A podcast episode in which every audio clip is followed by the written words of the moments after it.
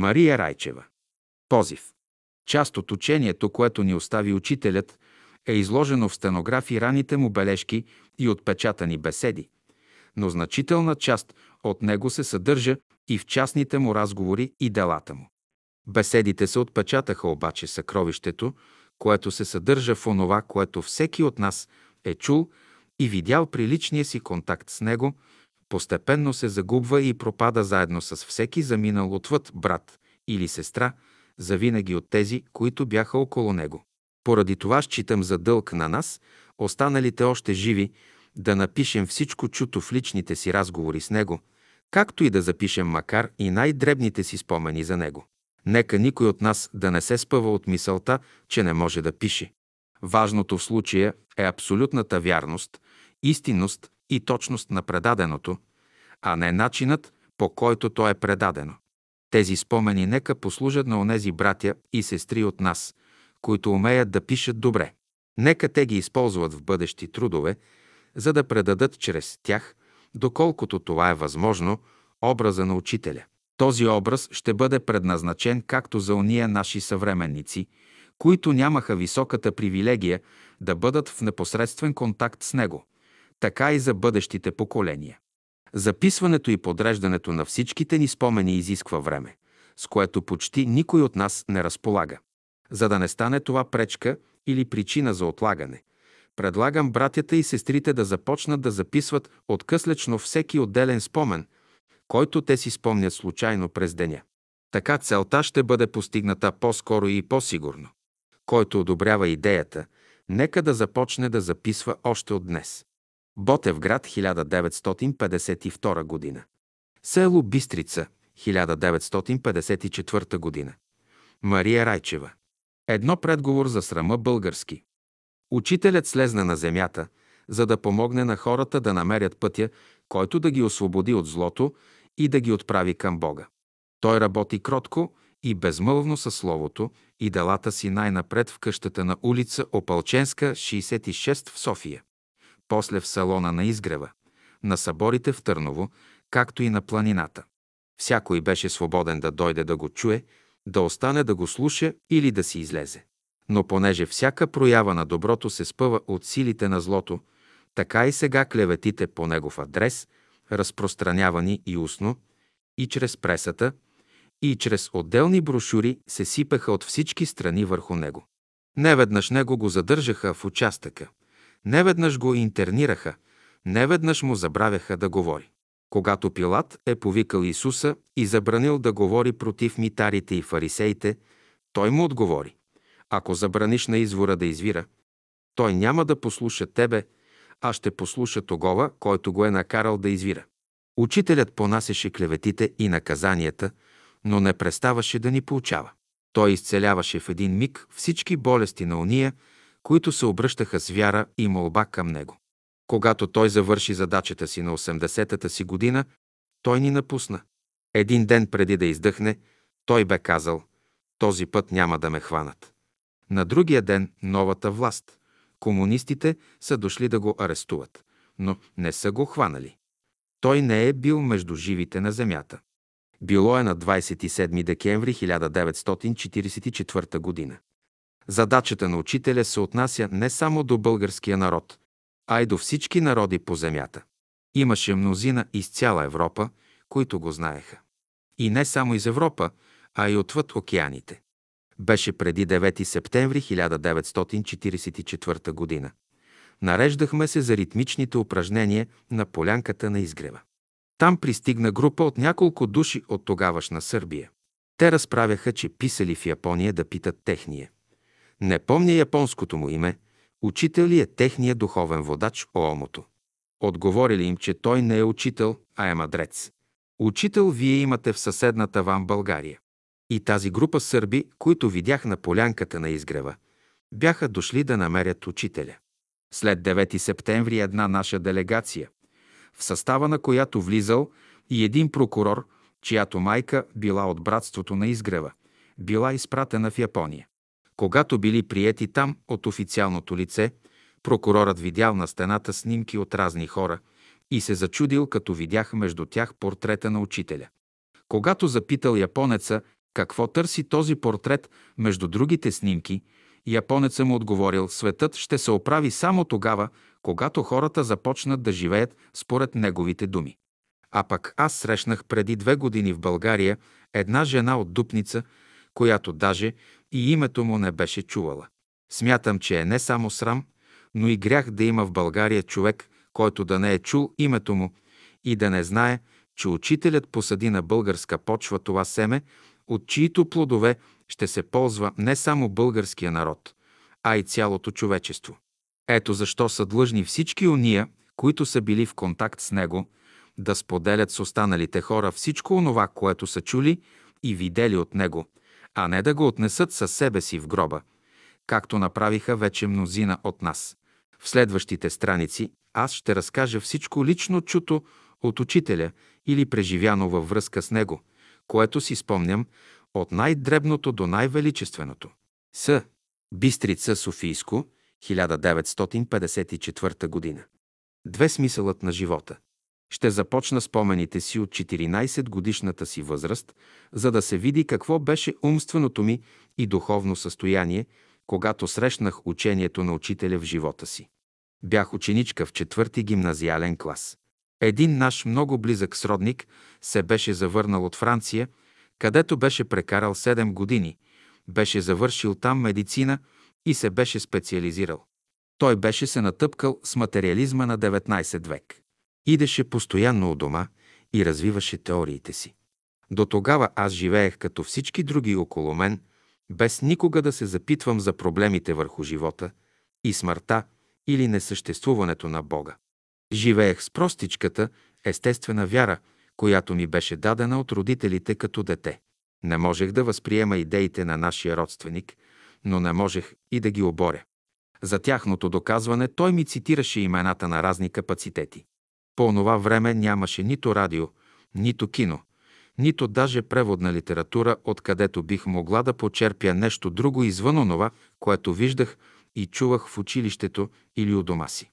Сродникът ни отричаше съществуването на душата след смъртта, като казваше, че душата не е нищо друго, освен функция на мозъка. Заключението му беше има мозък, има душа, няма мозък, няма душа. Ясна и проста логика, но съвършено погрешно заключение. В детската ми душа настана голям смут. Когато почнах да уча уроците си по пяно, при първите болки на мускулите на ръцете ми, минаваше ми мисълта. Защо? Щом като е до гроба, няма смисъл. И затварях пяното. Почнах да не мога и да уча, а бях честолюбива и се срамувах от учителите и съученичките си. Обаче сякаш че ли някаква невидима сила ме закриляше и от трите ученички в класа, които взеха матурата си с отличие, едната бях аз. Истина е, че бях паметлива и че всичките клонове на науката ме интересуваха. Но все пак ще разкажа един от случаите, за да покажа тогавашната странна закрила над мене. Беше час по физика. Вдигнаха две ученички на дъската, едната от които бях аз. Само защото учителят, като отвори тефтерчето си, извика първо Стайкова, а после моето име Петкова, Стайкова получи двойка, а аз шестица. Имахме за урок шесте закона за притежението на небесните светила на Гей Люсака. Стайкова беше учила, но зубрила думите без да ги разбира. Учителят се обърна към нея. Стайкова, какво имате за урок? Шесте закона на Гей Люсака. Кажи първия закон.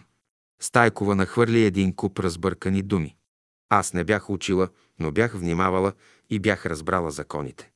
Учителят се обърна към мене. Петкова, кажи ти. Аз казах закона. Ако учителят беше казал продължи, и двете щяхме да си седнем с двойки. Но той каза Стайкова продължи. Стайкова втори път наговори в безсмислен ред думите на втория закон, с което ми го подсказа. Петкова, кажи ти. Аз го казах. Той до края запитваше Стайкова и след нея ме караше да кажа аз закона.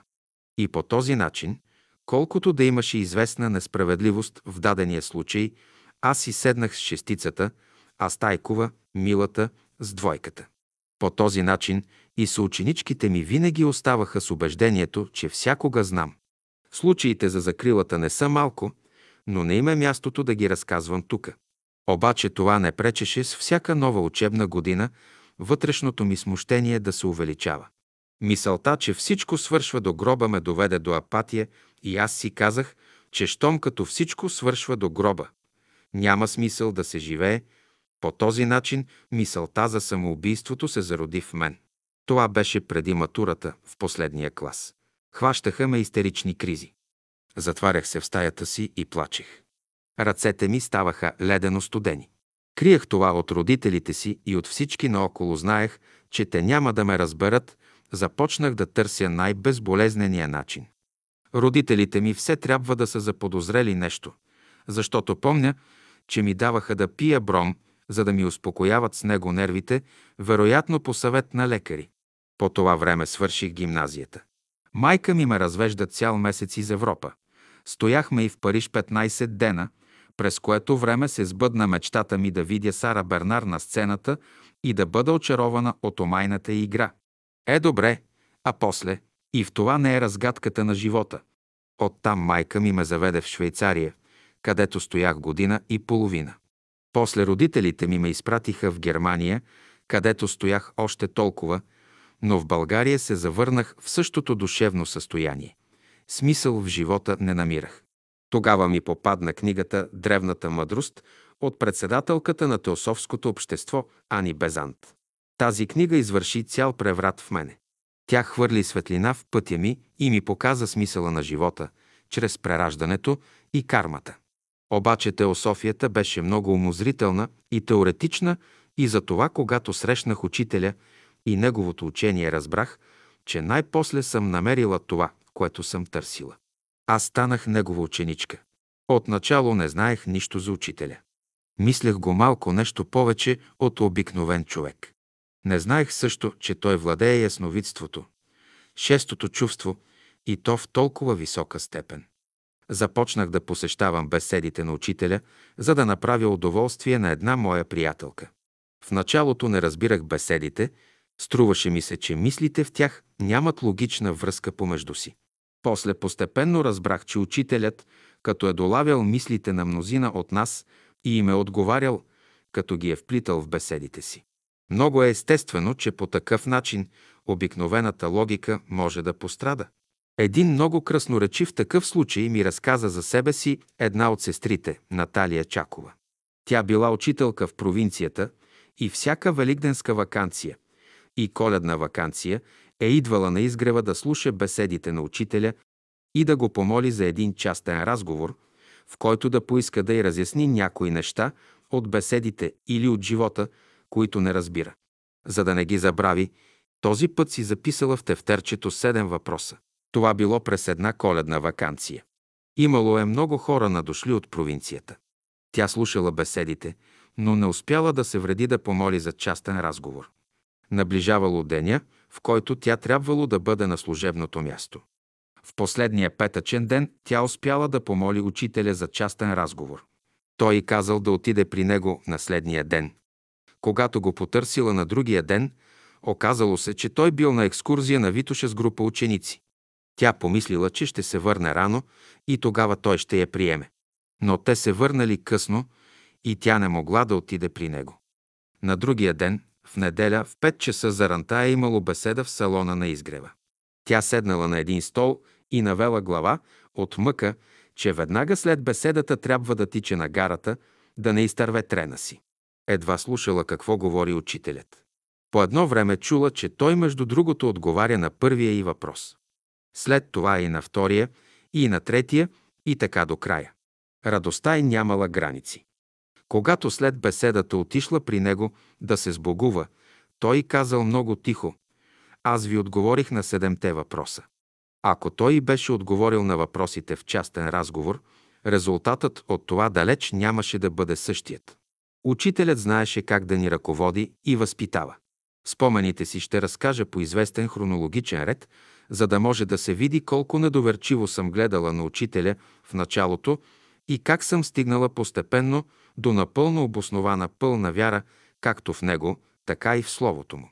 Спомените си ще започна от онези неща, които са ни казани от учителя или П. Дънов, както го наричахме, когато живееше у сестра и брат Гумнерови на Опалченска 66 през време на освободителната Балканска война и бях още момиче. Три формулата «Яще, пейте, молете се» започвам да описвам онези неща, които са ми казани от учителя или господин Дънов, както го наричахме тогава, когато той живееше у брат и сестра Гумнерови в София на улица Опалченска 66. Това беше през време на Балканската война. Тогава бях още момиче. Веднъж при един от частните ми разговори с господин Дънов го попитах, защо ни казахте в беседата «Я ще пейте и молете се». Да ни кажете да се молим. Това разбирам да пеем. Това още как да е, но защо ни казахте да ядем? Не помня точните думи, с които той отговори, но те бяха в смисъл, че яденето е храна за тялото, песента – храна за душата, а молитвите – храна за духа. Четири болната гимназистка, 16-годишното момиченце на сестра, Ковачева се разболя тежко. Тя беше вдовица и трудно изкарваше прехраната си. Една нейна заможна приятелка й предложи да й плати визитите на двамата тогава най-видни лекари – Русев и Сарафов. Но тя решително отказа, като искаше да предостави лечението изключително на господин Дънов. Помоли ме да отида при него да го попитам как да я лекува. По това време не познавах никак учителя, освен дето бях слушала няколко негови сказки. А това, че той е ясновидец и то от първа степен и че докато разговаряхме, той чете мислите ни, това и през ум не ми минаваше. Казах му за двамата лекари и за нейното решение само той да я лекува. Учителят мълча продължително, като ме гледаше и аз си мислех, ето на, не знае какво да ми отговори. После той каза тихо, да яде топли картошки и да пие гореща вода. Погледнах го смаяно и си мислех, Боже мой, този човек не знае какво да ми каже и какво ми говори.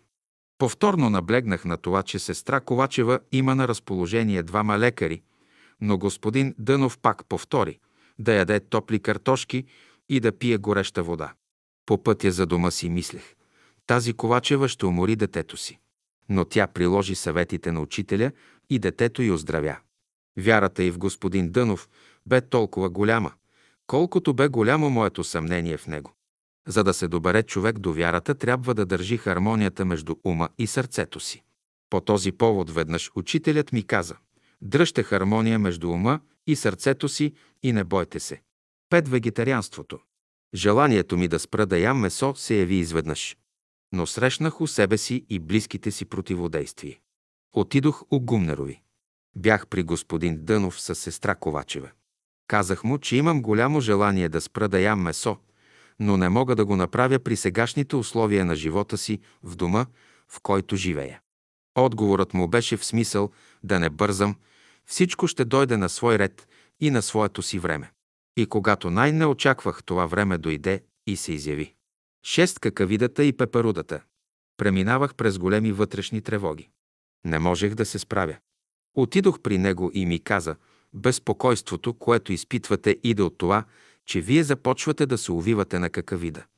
Не разбрах точно какво искаше да каже с тези думи, но изпитах приятно чувство, защото подразбрах, че иска да каже, че съм на път да премина от сегашното си състояние в друго по-горно, пък каквито и да бъдат тези състояния. Той често даваше този пример как от яйцата се излюпват гасеници, които се хранят с черничеви листа, порастват, завиват се на пашкул, стопанката го взима и от него изтъкава коприната. От пашкулите остават какавиди и те пробиват пашкула и излизат като пеперуди. От едно състояние преминаваш в друго. Седем падането ми от стола. Веднъж, пак през същата тази година, когато живеех при родителите си като момиче, паднах от един стол, на който се бях изправила и се ударих силно в облегалката му под лявото най-долно ребро. Паднах на земята и не можех да дишам. Гърчех се без да мога да поема дъха си. Колко време трая това положение, не знам, но то ми се стори вечност. Мислех, че ще се удуша и ще умра. Най-после с голямо усилие успях да вкарам малко въздух в дробовете си и малко по малко пак започнах да дишам. На удареното място остана една болка, която беше особено силна при покашляне или кихане. Болката започна да се увеличава от ден на ден. След два дена стана силна и при смях, а след още други два и при говор, а на шестия ден и при дишане. Не бях казала нищо на родителите си за падането, защото щяха да повикат лекар, а аз от малка не обичах да бъда лекувана от лекари, пък и по някакво вътрешно убеждение нямах достатъчно доверие в лекуването им. В началото си мислех, че болката ще мине от само себе си. Но когато вместо да мине, тя започна да се увеличава и стигна до там, че взе да затруднява и дишането ми, аз се смутих и не знаех какво да направя. По това време учителя познавах още много малко и не знаех нищо за силите, способностите и възможностите му, които откривах от после малко по малко, година след година. Учителят познавах още много малко. Ходех отскоро на беседите му и бях ходила две-три пъти на частен разговор с него, заедно с Райна Ковачева, която си замина от този свят около 1920-28 година. Странно ми е, че въпреки това, аз още тогава имах чувството, че той може да ми помогне. Помолих Невенка, 15-годишното момиченце на сестра Ковачева, да отиде при него на Опалченска, 66, и да го попита какво да направя, за да ми мине. Разстоянието от бащината ми къща до 66 беше около половин час. Едва се беше изминало толкова време от тръгването й, когато болката изведнъж изчезна, като че ли никога нищо не ме е боляло. Невенка се завърна и ме завари пак покачена на едни стол да подреждам книгите си в шкафа. Тя каза, господин Дънов каза, че няма нищо, ще ви мине. О, Невенке, колко съжалявам, че на празно те накарах да ходиш чак до Ючбонар на 66. То вече ми мина. Колко съжалявам, че на празно безпокоихме човека. Дори ме е срам сега. Ние и двете тогава не знаехме още почти нищо за учителя. Толкова малко го познавахме, че нито на едната, нито на другата и през ум не ни мина, че учителят сам беше прекратил болката така внезапно в онзи момент. Тази мисъл ми проблесна едва 20 години, по-късно при друго мое моментално излекуване от учителя, за което ще разкажа по-нататък. Осем да ти притъмнее пред очите от ядове. Бях веднъж при учителя на 66. Не помня вече по какъв повод бях отишла, въпреки че го помнех години наред, обаче това, което никога няма да забравя, беше страшно потиснатото състояние, с което отидох и възторжено ликуващото, с което си отивах вкъщи. Отидох при него примряла, върнах се оживена духом. Подобна резка промяна на вътрешното си състояние изпитах при друг един случай няколко години по-късно. След като поради непреодолими препятствия не бях стъпвала на беседа три години наред, тръгнах за там един неделен ден. Излязох от дома си при такива обстоятелства, че не знаех какво ще намеря там, когато се върна. Беседата беше в салона на Турнферайн. Беше светъл слънчев ден, но светът ми се виждаше тъмен. Салонът беше претъпкан с хора, които виждах като силуети. Тогава за пръв път разбрах, че изразът беше ми притъмняло пред очите, произлиза от буквалния смисъл на тези думи. Сестра Бахчеванова ми даде мястото си да седна. Не разпознавах никого от братята и сестрите и не разбирах нито дума от това, което говореше учителя. Когато беседата свърши и станахме да си вървим, видях сестра Райна Ковачева и я помолих да каже на учителя, че имам силно желание да посещавам беседите, но че имам големи препятствия за това. Тя ми каза, че може да го направи, но че е много по-добре да го направя аз самата. Тя ме пробута между навалицата от хора, които се тълпяха да му целуват ръце, а някои от тях и да го питат нещо. Намерих се до него, целунах му ръка и казах, «Учителю, имам силно желание да посещавам беседите, но имам страшно големи пречки за това. Не вярвам да е имало някога на земята по-кротък, по-тих и по-спокоен глас от този, с който учителят ми каза, «Вие постоянствувате и ще победите». В един миг товарът, който беше легнал до изнемогване върху мене, падна от гърба ми. Стори ми се, като че ли литнах в висините. Тръгнах си да видя какво е станало вкъщи, но вървях бавно, съвсем без да бързам, като дори се върнах от улицата в салона да търся забравените си там ръкавици, след което бавно и спокойно продължих пътя си. От дома намерих всичко в най-добър ред и атмосферата най-спокойна. И аз победих наистина И то накрая след 40 годишно постоянство, както ще се види накрая на моите спомени. Девет духовни откровения. Веднъж запитах учителя, бива ли да разправяме един на друг духовните си опитности. Той отговори, ако е за взаимно получаване. Може, днес описвам опитностите за получение на следващите поколения ученици, които няма да срещнат на земята учителя, но ще имат Словото му. Учителя е в Словото си. И ние с нашите опитности сме там, като реализирани закони от Словото му. Друг път каза, дойде някой да го лекувам. Гледам, няма никакви условия за това и да искам да му помогна. Не мога и ми показа един посетител, който бавно се отдалечаваше явно недоволен от срещата си с учителя. Той нямаше в себе си създадена връзка между себе си и учителя, между неговата душа и Бога. Как тогава и по какъв начин ще протече помощта на учителя към него, когато я няма тази връзка? Друг път казва, помнете, че всичко, което Бог допуща във вашия живот, е за някакво благо, близко или далечно за вашата душа. Онова, през което преминах през живота си в скръп, тегоби и неволи доказа точно това, че благото, което е определено за нашата душа, е невидимо и недосегаемо. При едно посещение у него му казах, «Учителю, имам голямо желание да разговарям с вас, но се страхувам да дохождам, за да не ви безпокоя». Той ми отговори, като отидете да се греете на слънцето, вие ли го безпокоите или то вас? Слънцето бе за всички. Ползваха се онези, които съзнателно го търсеха. Десет човек зазидан в килия. След три години крайно тежък и огнетен живот, открих неочаквано, че нещо у мен беше убито, безвъзвратно изчезнало. По-рано, когато се намерех сред природата, особено на някой планински връх, аз се забравях от възторг. А сега, само след няколко години измъчен живот, когато се бях изкачила на върха камен дел на Витоше, душата ми беше като окована в ледове.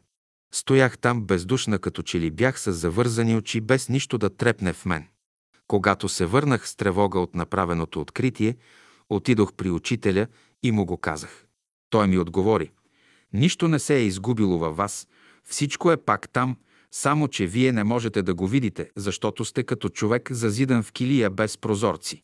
И наистина, аз така се бях зазидала и продължавах да се зазиждам още 15 години наред, след това в отрицателни мисли, чувства и преживявания, че в памета ми нещо започна да се обърква и да ми преки както при лекторските ми курсове, в които работех така и в най-обикновената работа в домакинския ми живот. При писане обърквах местата на буквите, а при говорете местата на думите. Веднъж казах на момичето си, отрежи си ръцете, че уми хляба. Друг път видях, че съм си подписала името, като съм пропуснала една буква в него. Никога не бях сигурна, че това, което правя, пише или изговарям е вярно.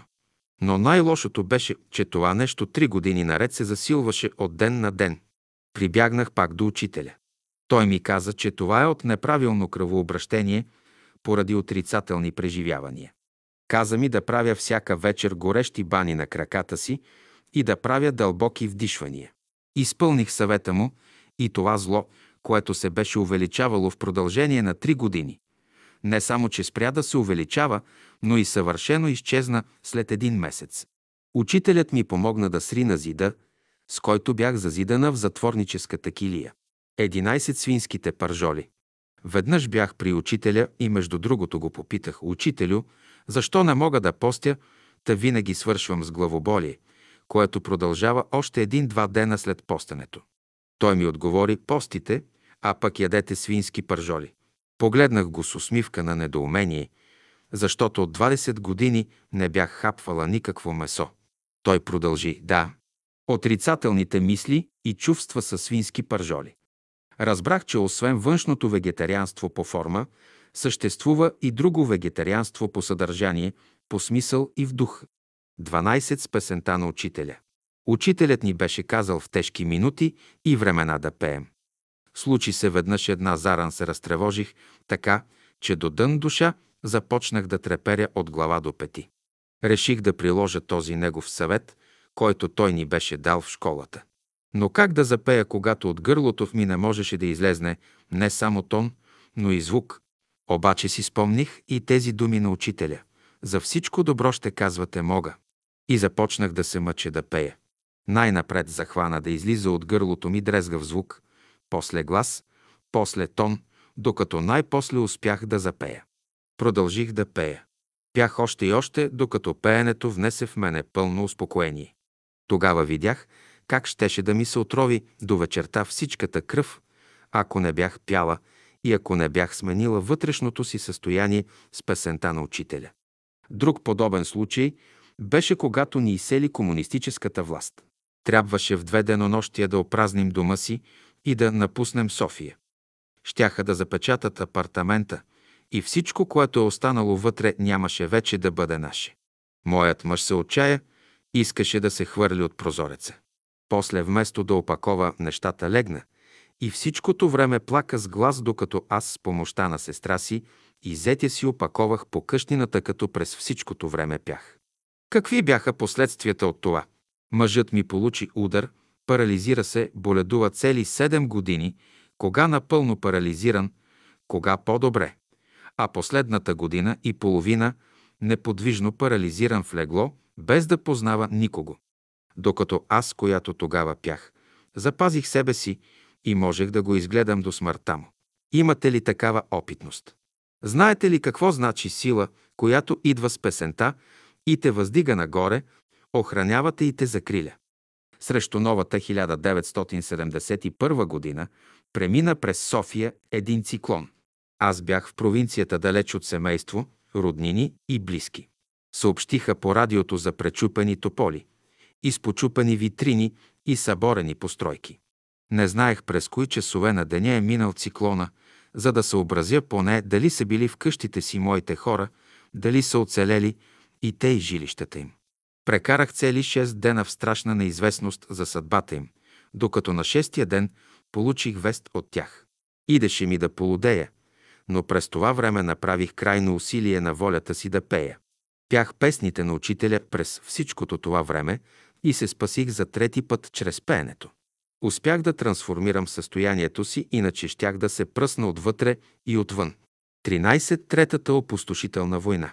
Беше около 1917-1918 година, в разгара на общоевропейската война, когато учителят на една беседа на 66 ни каза, питате ме кога ще се свърши войната.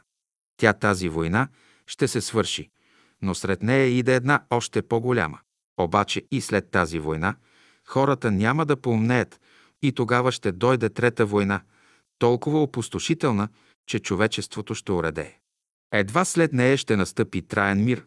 Аз си мислех тогава, че втората война, която предсказва учителя, се отнася за след 150-200 години. Но когато тя избухна, втората война, само след 20 години, 1939-1944 година, започнах да разпитвам между братята и сестрите, помнили някои тези думи на учителя. Бях много изненадана, че никой не си спомняше. Може би тези, които запитвах, да не са били тъкмо на тази сказка. Спомняше си единствено сестра ми, която тогава беше на 16 години, само че тя помнеше с едно колкото малко наглед, толкова и значително по смисъл изменение. А именно, че не е точен израза и след Втората война хората няма да помнеят. А че ако и след нея не помнеят, тогава ще настъпи Третата опустошителна война, от която човечеството ще уредее. Ние проверихме през нашето време, когато бяхме родени при българите. Вие, следващите поколения, непременно ще проверите верността на думите на учителя.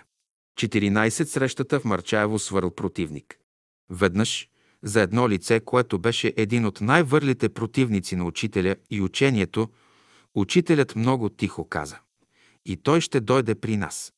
Изнизаха се 5, 10, 15, 20 години, без обаче този човек да измени абсолютно никак отношението си към учителя и учението. При друго едно посещение при учителя, без да беше ставало дума в разговора ни за това лице, на тръгване аз казах, преди 20 години вие ми казахте за едно нещо, че ще стане. То още не е станало. И смейки се добавих, няма да ви кажа какво бяхте ми казали, но все пак очаквам това стане. И наистина, След още две-три години, през време на бомбардировките над София, това лице само поиска да го заведа при учителя в Марчаево. До тогава бях виждала учителя облечен само в бели или светло-сиви дрехи. Тогава за първи път го видях облечен в тъмни дрехи, тъмно сако и тъмни панталони. Беше облечен в тъмно син костюм. Толкова весел и засмян също никога не го бях виждала. Той стоя прав и не ни покани да седнем.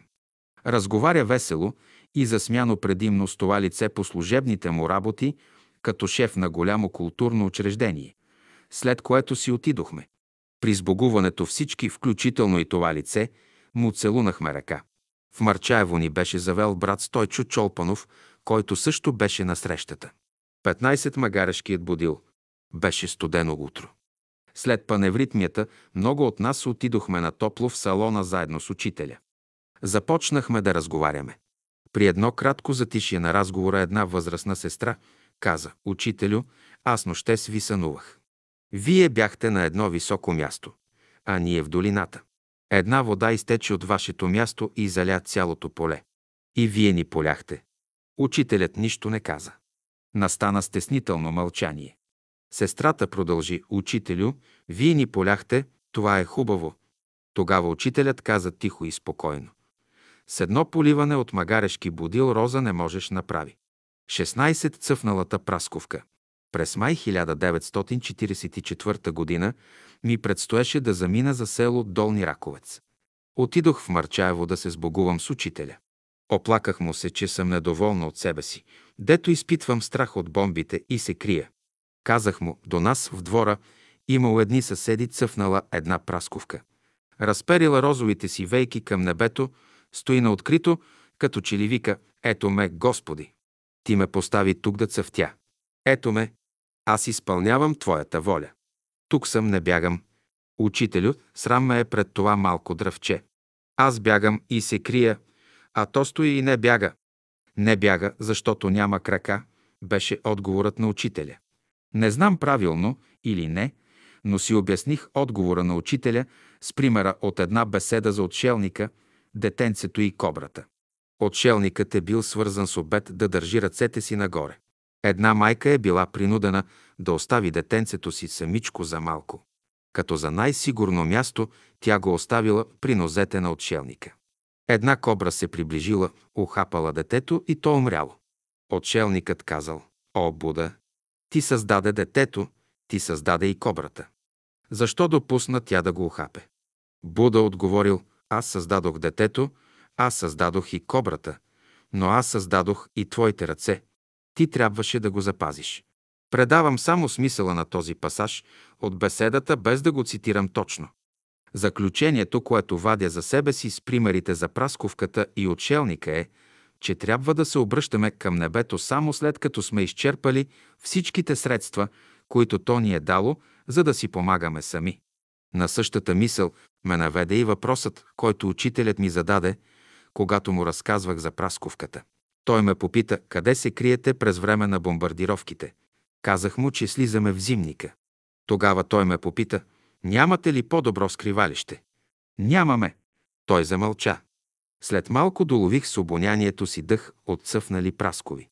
Разбрах, че трябва да бягам от този ден. Така и направих. Евакуирахме се на село Тутекси. 17 тези глупаци, тези идиоти. Бях седнала в салона. Събирахме се за беседа.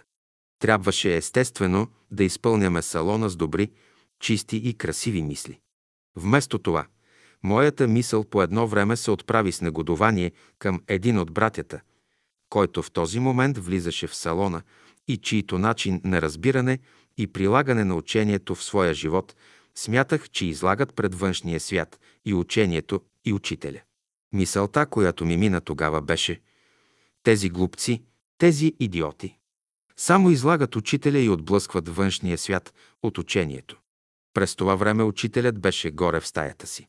Той слизаше в салона точно в 5 часа. За точността той казваше нито минута по-рано, нито минута по-късно. В 5 часа той влезна. Пяхме, казахме молитвата, седнахме. Седна и учителят. Той отвори Библията, изгледа ни бавно-бавно от единия край на салона до другия И започна беседата с думите. Тези глупци, тези идиоти, не се говори така. При тези думи той поклати леко неодобрително главата си. Тонът му беше сериозен, почти строг, но без да бъде сърдит. Това обаче ми стигаше да потъна в земята от срам и да си взема веднъж за винаги урок от думите му. Естествено, че аз бях единствената в салона, която разбра защо учителят започна тъй странно беседата си с тези думи. 18-3-месечната температура. Беше през март, около 1936-1937 година. Когато започнах да правя една постоянна субфебрилна ниска температура от 37,2 37,3 градуса. В началото не й обръщах внимание, но с изминаването на седмици и месеци отпаднах много и видях, че е наложително да взема мерки да се излекувам. След като бях посещавала вече толкова години беседите и бях опознавала все повече учителя, аз вече знаех, че той може да ми помогне, но не исках да го безпокоя, нито пък да използвам ходенето си при него за разни неща. Преди всичко виждах, че ние сме хиляди ученици около него и можех да си представя какво щеше да бъде, ако той трябва да отделя по толкова време и сили за всеки го от нас. Освен това, исках да бъда уверена и в себе си, че ходя на беседите и при него не за някакви облаги, а изключително за духовното си повдигане. Обаче от ден на ден отпадах все повече. Изтощението ми пречеше на работата ми с децата като лекторка в курсовете при първоначалните училища, която е уморителна и черпи много сили. Започнах да се опасявам, че силите ми няма да стигнат да довърша учебната година. Виждах, че е наложително да се обърна към доктор, щом като не искам да се отнеса към учителя. Обаче не можех да го направя веднага поради липсата на време през учебната година при училищните си занятия. Много частни уроци, свръх семейните си задължения. Независимо от всичко това, имах едно вътрешно предубеждение към лекарите и недоверие към тяхното лекуване. Струва ми се, че те няма да открият истинската причина на температурата и може да ме объркат още повече с някое погрешно лекуване. При това нямах никакви връзки с лекари и не знаех към кого да се обърна. Чаках с нетърпение края на учебната година за две неща. За да се занимая с здравето си и да отида при учителя. Имах като правило да ходя при него в края на всяка година, да ми обяснима разни неща, които не съм разбрала.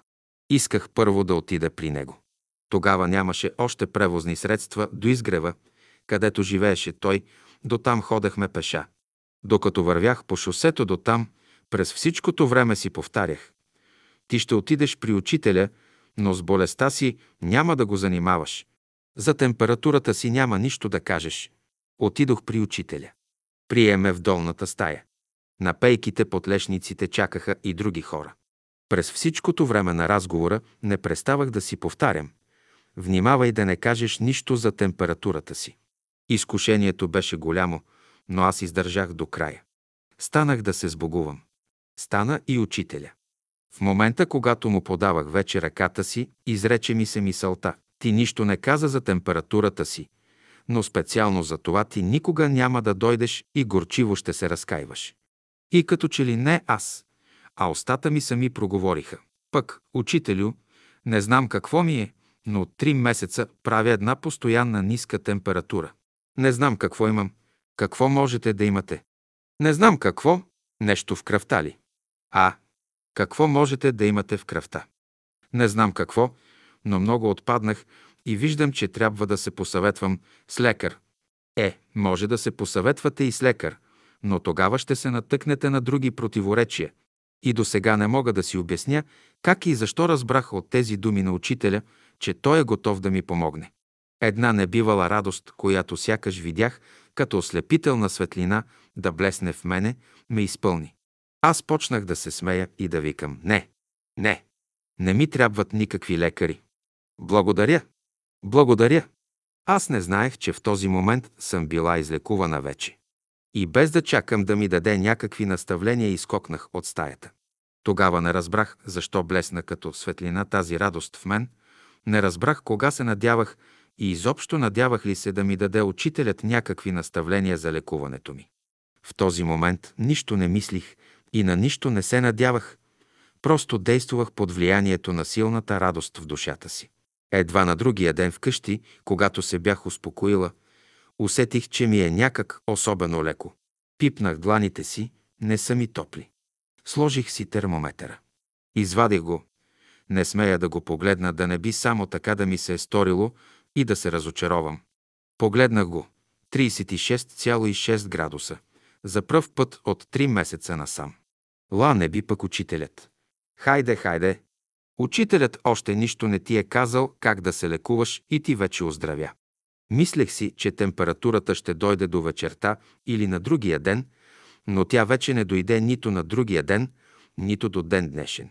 Няколко месеца след това, като вървях през гората от изгрева за София, изведнъж се спрях и се ударих по челото. Как съм могла в продължение на цели 25 години да не се сетя, че и онова внезапно прекратяване на болката при падането ми от стола е било дело на учителя. А учителят в неговата достигаща до святост скромност с нищо не ми даде да се досетя, че той ме е излекувал. Това е моето второ моментално излекуване, за което споменах, че ще го разкажа в последствие. 19. Излекуването на сестра Мара Алфред Бончева. Във връзка с този случай ще разкажа едно друго излекуване, за което попреди казах, че ще го разкажа по-нататък. Беше срещу новата 1962-1963 година, която посрещах на една братска среща в Търново. Между другите брати и сестри от провинцията срещнах там и едно 15-16 годишно момиченце. То беше дошло с една група от Димитровград. Като узнах, че майка му била от много години в братството, казах му, като се върне, да я помоли да ми пише каквито спомени има от учителя. Майката ми писа интересен случай. Поради крайно тежки преживявания, тя се разболяла и в последствие била толкова изтощена, че едва имала сила да повдига капака на тенджерата. Струвало и се, че кръвта в жилите й е станала на бучки. Голямата й дъщеря имала тримесечен отпуск поради раждането на детенцето й. След изтичане на отпуска и сестрата трябвало да поеме гледането на детето, а това било невъзможно. Отпускът изтичал в неделя и в понеделник дъщерята трябвало да отиде на работа. Сестрата се чудела какво да прави.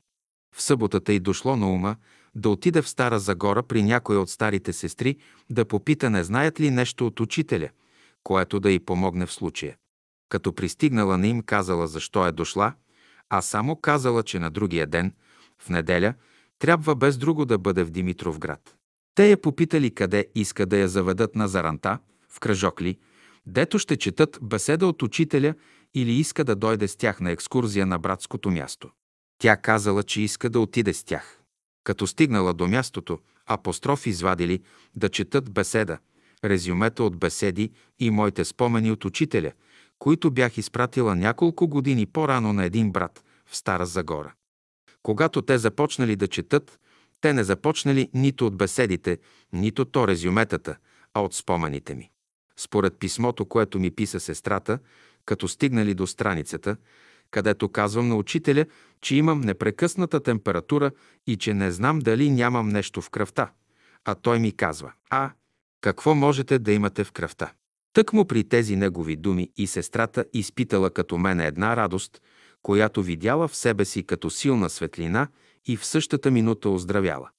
Завърнала се здрава в Димитровград и болестта й не се е повторила. Това е станало 24 години след моето излекуване и 18 години след смъртта на учителя. Правят впечатление в този случай следните четири неща. Че на сестрата й дошло на ума да отиде в Стара Загора, сякаш чили за това, защото там я чакат моите спомени. Второ, въпреки отпадналите си сили, е предпочела да отиде на екскурзията вместо на кръжок.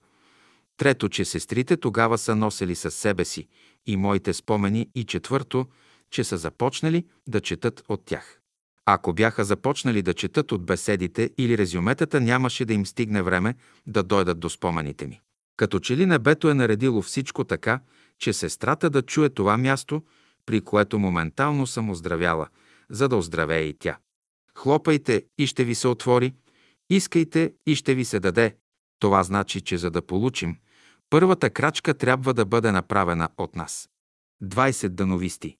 Бях на разговор с учителя. Споменах думата дановисти. Учителят ме поправи, като каза, че дановисти не съществуват. Мога да ви докажа, че и Христос не е бил християнин. Какво значи християнин?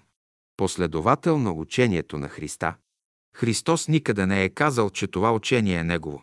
Това е учение на Бога, както преди 2000 години, така и сега. Днес Бог твори и дава Словото си.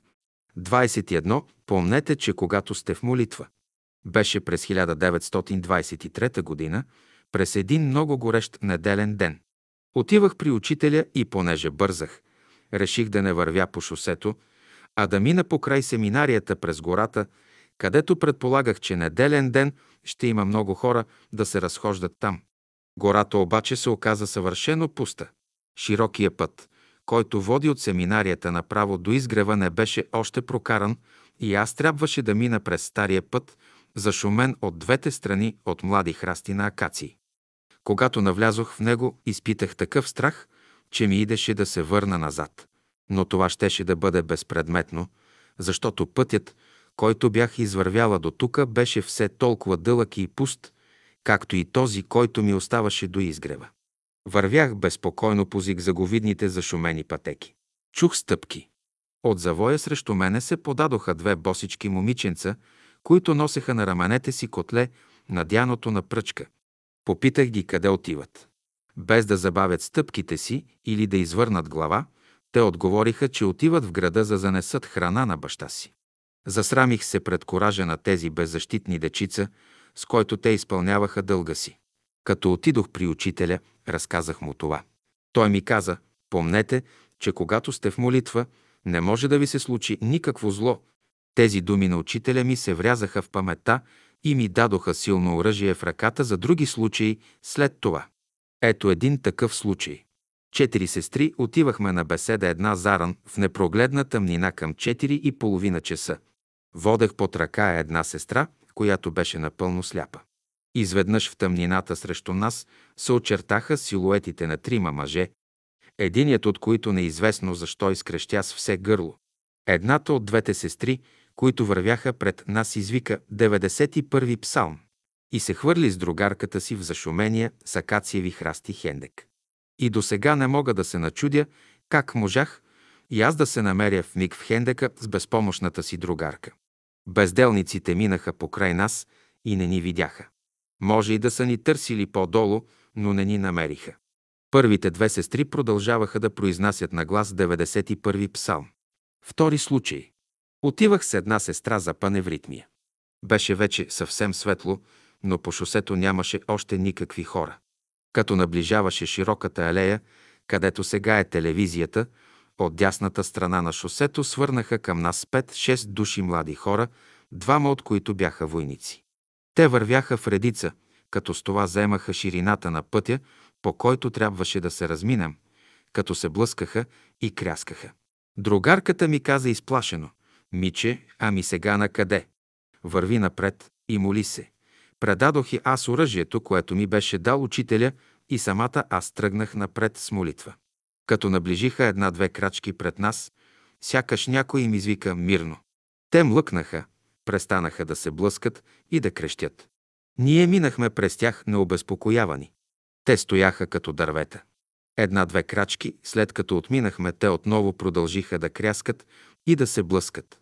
Кое беше това, което ги накара да спрат, да престанат да крещят и да се държат прилично, да стоят изправени и неподвижни, като дървета от гората, докато се разминем? Въпросите са ваши, а отговорът е наш даден с тези преживявания. Трети случай. Отивах пак на паневритмията към 6 часа за ранта, този път сама. Беше съвсем светло, но по пътя нямаше никакви хора. Като наближавах същата тази широка напречна алея при телевизията, видях един човек, който вървеше по нея, пресичайки шосето, по което вървях аз. Той беше още далеч и щеше да отмине много преди аз да достигна пресечката. Обаче, той като ме видя, вместо да продължи пътя си, обърна се към мене, спря се и почна да чака. От града долу при моста до тука не бях срещнала нито кола, нито човек, а и напред, докъдето стигаше погледът, нямаше жива душа. Ако не исках да издам страха си, трябваше да не отклоня правата посока на хода си и да мина точно до него, а ако почнах да бягам назад, той щеше да ме стигне за две минути. Не ми оставаше нищо друго, освен да продължа пътя си с молитва. Започнах 91-и псалм. Той не мърдаше от мястото. Колкото се приближавах към него, страхът ми се увеличаваше. Когато се изравнихме, той тръгна рамо до рамо с мен, без да продума. Правех големи усилия да не изтърва нишката на молитвата си, както и да не го погледна, а той изведнъж изостана зад гърба ми, напрегнах последните сили на волята си да не се обърна и да не прекъсна молитвата. Краката ми се подкосиха, но за щастие издържах и едното и другото. А в това време човекът изчезна и изпари се като мъгла, не разбрах къде отиде. Когато стигнах на изгрева, паневритмията беше вече започнала. Включих се в кръга. При играенето ми стана топло. Играйки свалих жакетчето си и го метнах извън кръга, край лозето. Когато упражненията свършиха, бях на противоположното място от жакетчето си. Завтекох се да пресека кръга, за да си го взема, докато в това време братя и сестри от кръга тичаха към центъра при учителя да му целуват ръка. Той ги отминаваше и за голямо мое очудване, вървейки към мене, подаде на мене ръка. Засрамена и смутена, аз му целунах ръка. Бях първата. Другите чакаха. Много дълго време още след това бях в голямо недоумение как и защо стана това. Като възможно обяснение допуснах, че учителят е видял успешното прилагане на неговите думи. Помнете, че когато сте в молитва, не може да ви се случи никакво зло. Избавих се чрез метода, даден от учителя с молитвата. Искаше да ми покаже одобрението си и ме поздрави с изпълнената задача. След това останалите се наредиха в редица и всеки чакаше своя ред да му целуне ръка. 22 Хитлер. Бях при учителя. Разговаряхме сами. Изказвах очудването си и разочарованието си от това, че Хитлер, за когото казваха, че водел чист живот и даже бил вегетарианец, започна това жестоко гонение против евреите. Учителят каза, Хитлер изпрати хиляди свои съотечественици на фронта, които останаха без ръце, без крака, без очи или бяха убити. Той не изпрати там евреите. Разберете, че това е второ пришествие. Тълкувам думите на учителя второ пришествие. Ликвидация на века, ликвидация на вековна карма. Едни ще я изплатят по един начин, други по друг. Дали не беше казал учителя някъде, че Хитлер бил бич Божий в ръцете на Христа? По-късно след войната и след 1945 година чух и някои други изказвания на учителя, разказани от братя и сестри. Те се допълваха. 23 гнилият плод. Оплаках се веднъж на учителя, че не мога да обичам едно лице, което има някои много отрицателни черти в себе си като характер и постоянно ги проявява. Той ми отговори, можете ли да обичате един гнил плод? Много съжалявам, че не ми дойде тогава на ума да го попитам. Ако не можем да обичаме плода, не трябва ли да обичаме костилката му, душата в него? Съжалявам, че не изчерпах тогава този въпрос, който остава и до сега неразрешен за мене, който има широко практическо приложение в живота. Аз имам своя отговор за него, но истинен щеше да бъде този на учителя, докато моя може да бъде погрешен. 24. Възбраната. Една сестра в мое присъствие попита учителя дали не греши, като крие от мъжа си, че дохожда на изгрева. Той отговори, когато една майка отива там, където детето й не трябва да иде и да знае, и то плаче подире и, тя трябва ли да му каже къде отива? По-късно същата сестра се оплака на учителя, че, както мъже й, така и родителите й непрекъснато я спират, за да не ходи на беседи на изгрева. Тогава казал, тези хора трябва да разберат, че ако вие престанете да ходите на беседи тук на изгрева и да слушате Словото на Бога, то баща ви трябва да си замине от този свят. И стана точно така. Нейният баща се помина точно в такъв период от време, когато сестрата беше абсолютно възпрепятствана да посещава изгрева от домашните си. По това време тя също не обърна внимание на това. В един момент при повторна забрана си замина мъже и тогава тя си спомни думите на учителя. А разказа ни това 20 години след като се бе изпълнило всичко, което бе казал учителя. Законът работеше безотказно. 25 големите страдания. Още през първата година, когато започнах да посещавам беседите на господин Дънов около 1915-1916 година, и когато бях още момиче, поставяше ме в мъчително недоумение това, че учителят в беседите си постоянно повтаряше «Гответе се, идат големи страдания за цялото човечество». Просто се бях уморила да слушам това, особено при тогавашните мои безгрижни условия на живота ми. Не можех да си представя какви могат да бъдат тези страдания, че да обхванат цялото човечество. Ако е война, при тогавашните условия за воюване и тогавашните международни отношения, тези страдания можеха да обхванат само един континент. Земетресения, наводнения, изригвания на вулкани са също локални явления. Дори испанската болест като епидемия обхвана цял континент и взе милиони жертви. Обаче след Балканската война личните и обществени страдания така изпълниха света. Особено сега, когато човечеството е изтръпнало от опасенията за една нова война, която са сегашните средства за воюване по въздуха, които дават възможност да се прехвърлят войски от един континент на друг. През 1954 г., когато пишех тези редове, светът се беше разделил на две – армии срещу армии, и тези страдания вече наистина можеха да обхванат цялото човечество. Само не ми беше ясно как трябва да се готвим за тях. Малко по-малко и това ми стана ясно. Това ме кара да си спомня отговора на въпроса, който учителят даде на една сестра при започването на бомбардировките над София, когато тя го попита. Учителю, в кое село да бягаме? Той й отговори в селото на любовта. Преди още да започнат бомбардировките над София, един лекар бе изпратил жена си и двете си деца извън града в едно село. Когато пристигали първите самолети към София, при прелитането си, пуснали над това село бомби и убили жената и двете деца на лекаря. Другите от селото останали читави.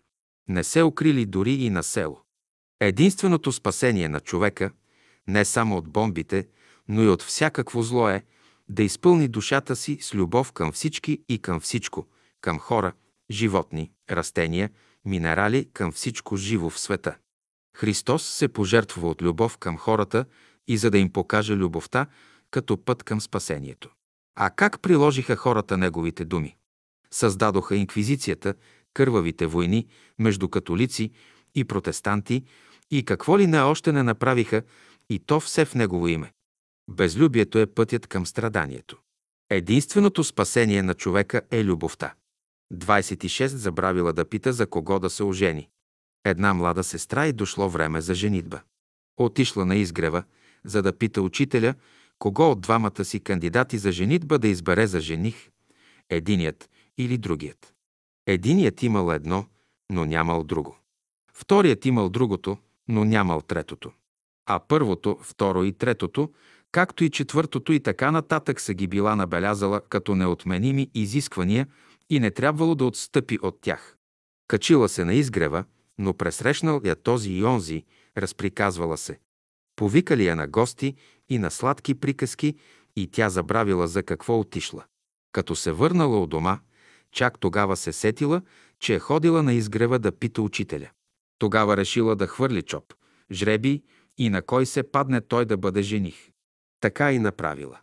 След женитбата започнали големите изстрадания. Не посмяла да отиде при учителя от срам. Изпратила една своя близка при него.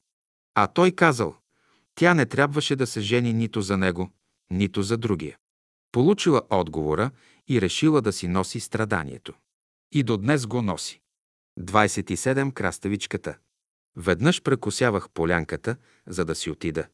Учителят беше с група сестри в градинката зад лозето. Чух, че викат «Сестра, сестра», но не се обърнах, като мислех, че не викат мене. Тогава някой извика «Сестра, учителят ви вика». Върнах се и отидох при тях. Учителят ми подаде една малка, току-що откъсната краставичка. Взех я и благодарих. Какво беше вложил учителя в нея? Чувствах я като някакъв акумулатор на радост и блаженство. Изпълни ме такъв подем на положителна енергия, че не разбирах какво става с мене. Това беше от оная сила, която учителят ни предаваше понякога по най-различен начин. Но кога, защо и към кого от нас трябваше той да постъпи така, това знаеше само той. Даваше ни подтик, повдигаше ни в онзи момент, в който се нуждаехме от помощ, без да осъзнаваме това. Това го разбирахме по-късно, когато идваха премеждията ни и с тях изпитите. Само с неговата помощ можем да се справим с тях. 28 върта в окото ми. Беше около 1926 година. Измазвах стаята си с баданарка. Една капчица вар падна в окото ми. Беше след обяд. Бях чувала, че учителят препоръчва да се промива окото с руски чай, когато падне нещо в него. Промих го няколко пъти, но не помогна. Сълзите ми се лееха от двете очи. До заранта окото ми се поду така, че съвсем се скри в отока. Не се решавах да го поверя на лекар, като имах пред себе си случая Селенка Иванова, която професор офталмолог погуби двете й очи в един ден поради някаква негова грешка, преди да беше почнала да ходи при учителя. Реших да отида при учителя.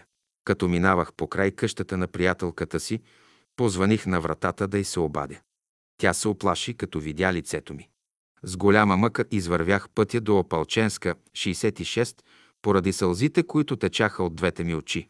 Там в градинката чакаха много хора. Отидох под вишната до стобора да чакам своя ред, измъчвана страшно от окото си. По едно време учителят излезе от къщата и тръгна да прекоси двора. Като ме видя още отдалеч, отби се при мене и ме попита какво ми е. Пита ме не съм ли го промивала с чай. Казах, че съм го промивала. С какъв чай, топъл или студен? Студен, там е грешката на всички, че когато попадне нещо в окото им, тичат да го измият на чешмата. Окото не търпи нито студена, нито гореща вода. Водата трябва да има температурата на тялото. Той поиска да му дадат топъл чай от кухнята, нагласи топлината му и ме накара да промие окото. После поиска да му дадат зехтин и намаза с него клепача, като обясни, че това се прави, за да не настине окото след промиването. Поръча ми да го промивам така и вкъщи. Промивах го до вечерта, но капчицата вар не падна. Преди да си легна, поставих чая в електрическия чайник до леглото си и си легнах. По едно време през нощта окото ми засмадя нетърпимо. Промих го и върта падна. След няколко дена то съвсем се оправи и оздравя. След няколко дни отидох отново на беседа. Учителят ме погледна отдалече и се усмихна. 29 болките в петата. Беше около 1939-1940 година. 14 годишно момиченце заболя от болки в петата, без да има някаква външна, видима причина. Не беше нито зачервена, нито подута, нито наранена. Гледаха го няколко лекари. Болките станаха толкова силни, че бяха непоносими при най-лекото докосване до петата. За да не се допре тя до нищо, трябваше по цяла нощ да държим крака му нагоре и да пазим да не се допират завивките до нея. Болното място изглеждаше съвършено здраво, не беше нито зачервено, нито подуто. Тази вечер, за която разказвам, лекарите се събраха на консилиум. Те употребиха някакво приспивателно средство, за да може детето да заспи.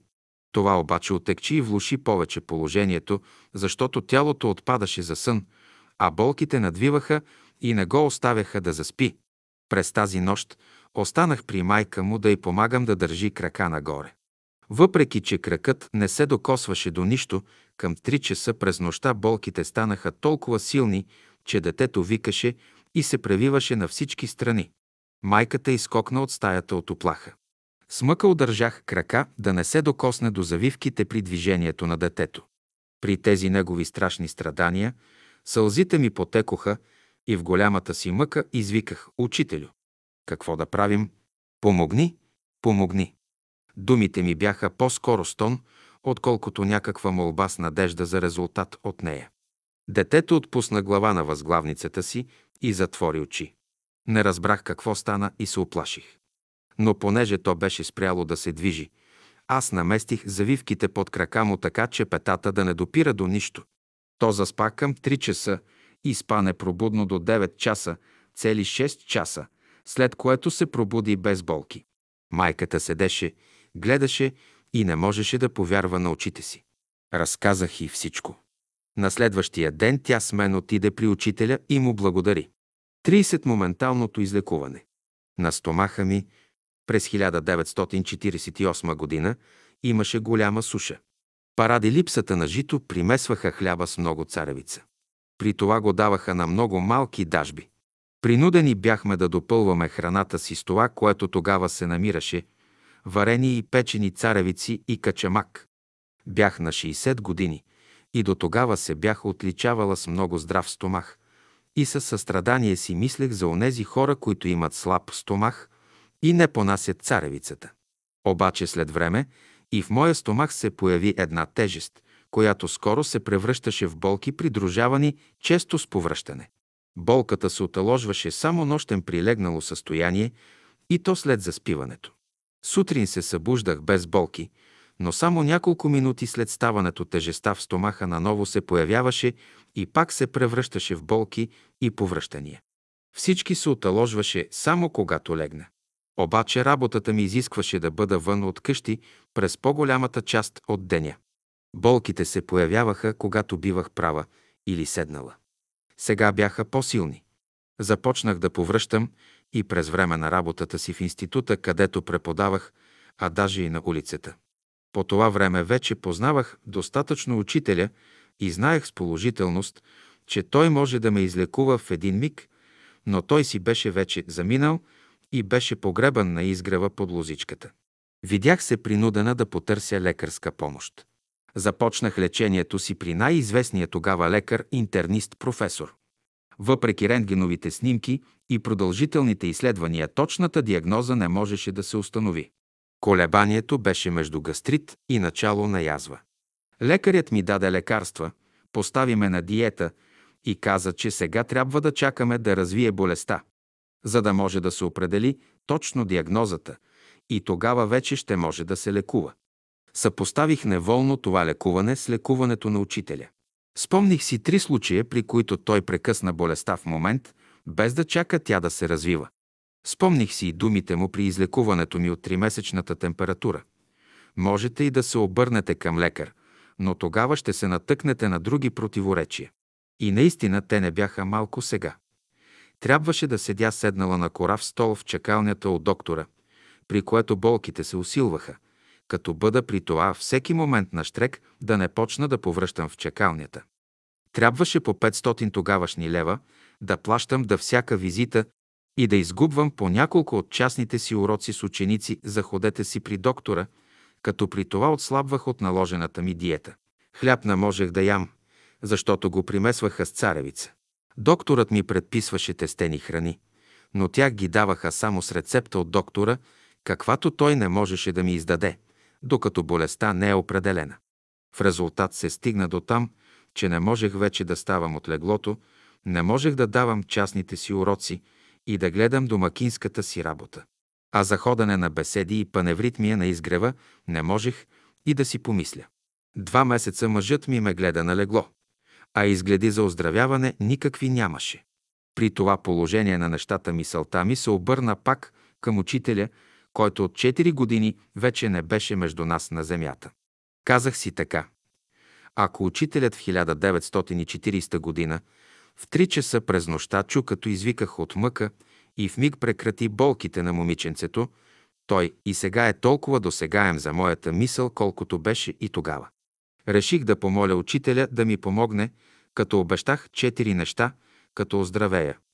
Да водя сляпата си другарка всяка сряда и неделя на изгрева за беседа и паневритмия, както правех това преди да се разболея. Второ, да постя всеки петък. Нещо, което бях спряла да правя поради крайно трудните ми тогавашни условия. Трето, никога вече да не хапвам царевица в какъвто и да е вид. И четвърто, да употребя в специално направление останалата част от живота си. Молитвата си направих в петък вечерта. В събота телефонирах на приятелката си да се приготви на другия ден, в неделя за ранта в 4 часа, че ще се опитам да отида да я взема и я заведа на изгрева. Знаех, че вкъщи ще сметнат това за невъзможно безумие, тъй като от два месеца не мога дори да седна в леглото си. Но аз казах, че съм изгубила вече всякаква надежда и че сега искам да ме оставят свободна да се лекувам по духовен начин. Помолих да не ми препятствуват. Казах, че не знам дали ще мога да го направя, но че ще се опитам, за което преди всичко ми е необходимо да отида на изгрева. Понеже и домашните ми бяха изгубили вяра в лекуването на професора, оставиха ме да правя каквото искам. В неделя три и половина за ранта по-тъмно се събудих и се опитах да седна в леглото си.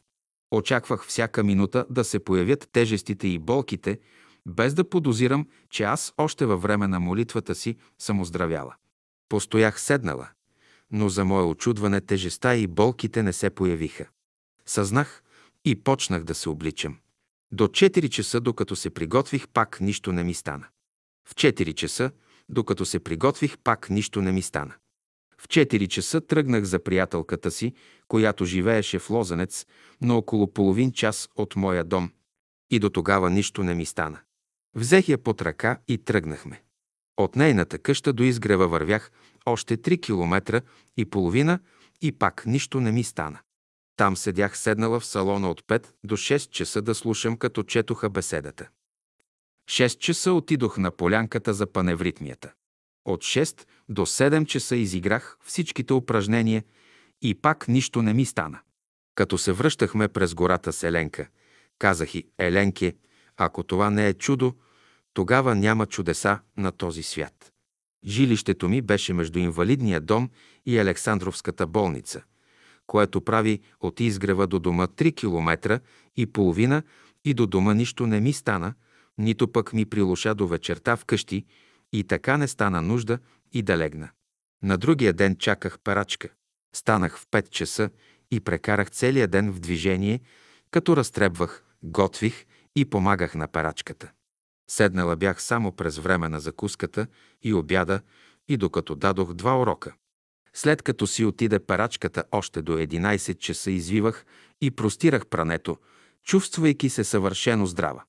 Не ми е станало лошо и още 18 години, от тогава до сега, нито пък и до днес, когато преписвам спомените си и съм вече на 84 години.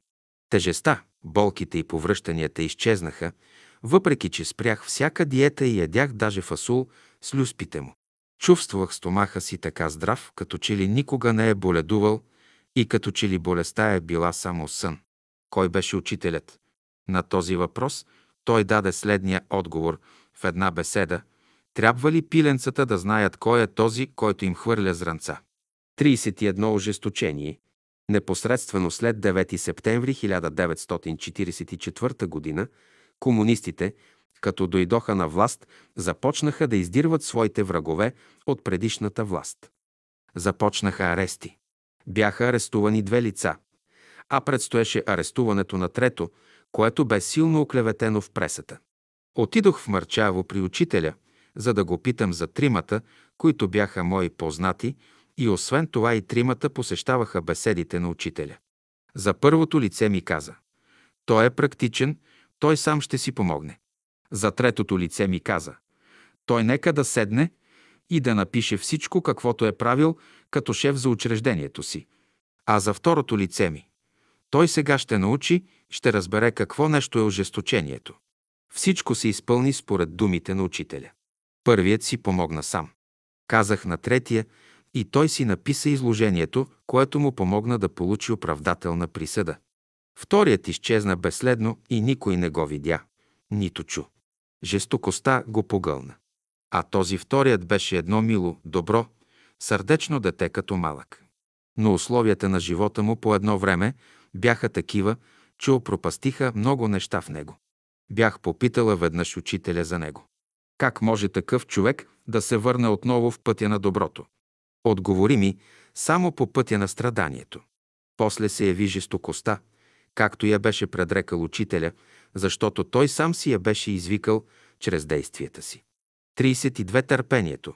Веднъж бях отишла при учителя, за да се посъветвам с него дали да направя решителна крачка в живота си, за да се отърва от едни тежки условия, от които се измъчвах вече 26 години поради несполучливия ми брак. Отговорът му беше, ако виждате, че нямате търпение, направете го. Търпение ли, учителю? Ако е въпрос за търпение, имам, имам търпение, още много търпение имам. И последваха още 16 години живени при същите условия, които през последните години станаха още по-тежки. Но за щастие и силите на търпение ми стигнаха до край. Ето сега съм на 84 години, пише тези неща, разбирам, че за да си разреши човек своята семейна, родова и лична карма са необходими знания и методи. Един от тези методи ми бе даден от учителя. Трябваше да уча урокът си за търпението цели 42 години. Научих го. И благодаря на учителя и на Бога, че всичко изтърпях. 33 златната епоха. Казано в разговор на Витоша от учителя, ние сега сме в последната фаза на Железния век. Има четири епохи – златна, сребърна, желязна и медна. Ние сме на края на Желязната епоха. Новата епоха ще бъде златна епоха, шестата раса. Всички вие трябва да бъдете готови, понеже ще дойдат предците. И тогава ще има радост, веселие и голямо знание и сили. Тогава всички мъртви от гробовете ще излязат. И живите ще се променят. Грозните ще станат красиви, а красивите ще станат още по-красиви. Глупавите ще станат умни, а умните ще станат още по-умни. И цялата земя ще бъде райска градина. Поздравявам ви с новата епоха. Съберете багажа си в Железния век, раздайте всички и се пригответе за новия век. Това е възвишеното, благородното. Всяка омраза ще изчезне от земята и хората ще живеят така, както Христос е живял. Сега човек е половин животно, половин човек, а в бъдеще ще дойде съществото на шестата раса и ще се съедини с човека и тогава ще работят двете души заедно. А животното ще бъде слуга. Хората ще живеят по благодат. Добродетелите, които има бялата раса, другите раси ги нямат. В света ще влезе един нов елемент, който веднага ще внесе хармония. Хармонията ще дойде изведнъж. Онези, които са вече готови, за тях ще бъде това възкресение. Тези, които ще възкръснат, те са синовете Божии, те са носителите на новото учение, те са новото. Те ще спасят света. Шестата раса иде сега, за да спаси света. Когато дойде Христос, беше една епоха на приготовление. 2000 години се приготовлява човечеството. Сега сме в началото на новия период. Има нещо красиво в живота. Ние живота не сме го още опитали. Имаме предчувствие, но какво е живота, още не знаем. Вие всички ще бъдете носители на една велика култура. Единствените хора, които имат бъдеще, те са хората на шестата раса, те са учениците на Великата Божествена школа, служители на живия Господ в света. Сегашните са диваци по отношение на шестата раса. Жълтата и бялата раса дойдоха до известно положение и понататък не отиват. Иде друга раса, шестата. Най-развитите хора от бялата раса, най-напредналите личности, ще образуват шестата раса. Ще стане една промяна в Земята. Ще видим Земята такава, каквато не сме я виждали. Светът има една велика цел. Когато се постигне тази цел на всички същества, които са на Земята, ще бъде добре. Всички ще бъдат радостни и няма да има нито едно същество, което да е недоволно. Това е смисълът на живота. Великият океан сега се приготовлява за една бъдеща култура. Вие ще се пренесете в новия континент, който ще се издигне във Великия океан. Някоя земи ще потънат.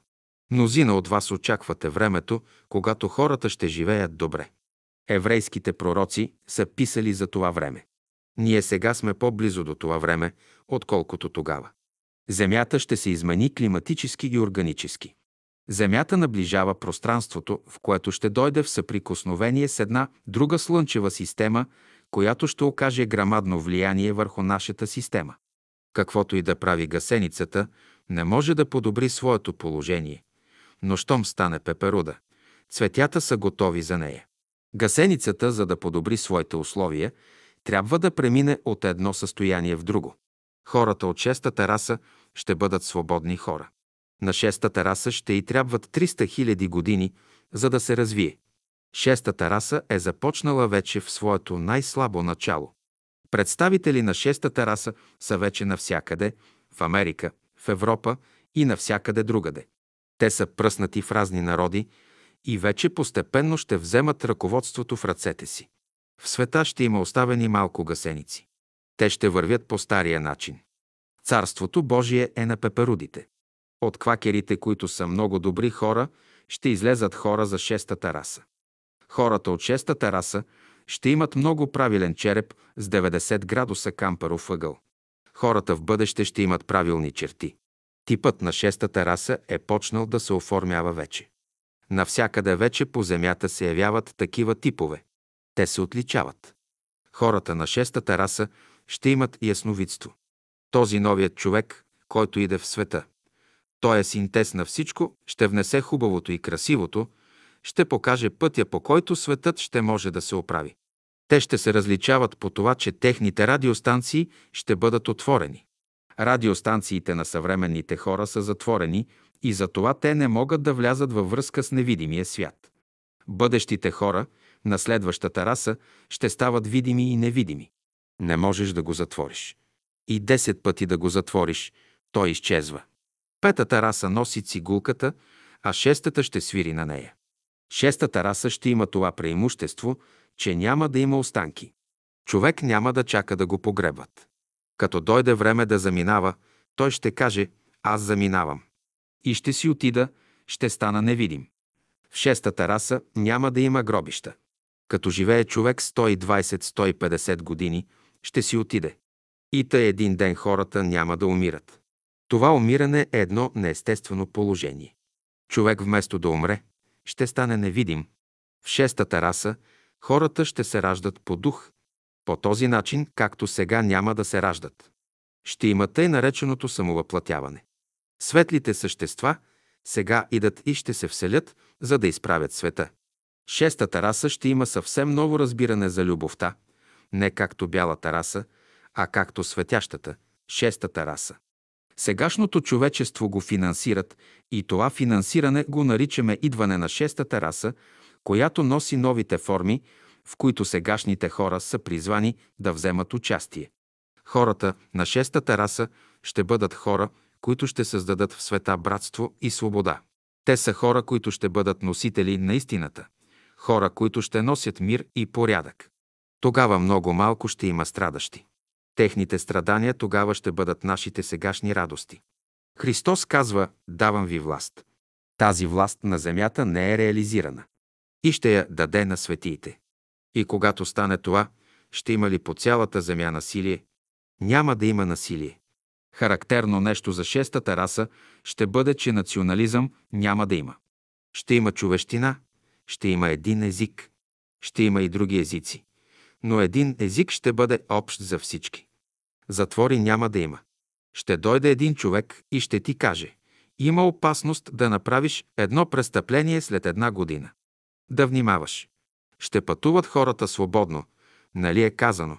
Вълкът и агнето ще пасат заедно, т.е. хората с различни характери ще се спогодят и ще живеят заедно. Новата култура ще дойде по вътрешен начин. Хората трябва да се родят вътрешно. Днешното право ще бъде заменено с друго нещо. Хората на новата култура ще бъдат със силна воля, разумни и добри. Бъдещото общество ще се състои от талантливи, гениални и светии. Шестата раса ще има за задача да изправи човешките мисли и желания. В бъдеще ще се ликвидира сготвянето. Новата култура ще бъде бездимна. Димът ще се премахне. Ще се въведе за всичко електричеството. Шестата раса е блудният син, който се връща при баща си. В новата култура всички хора ще бъдат красиви. Грозни хора няма да има. Зазоряването на новата култура ще дойде по-рано, но шестата раса в пълния си разцвет и красота ще бъде на земята след 2100 години. Господ е оставил хубавото за най-после. Такъв е закона.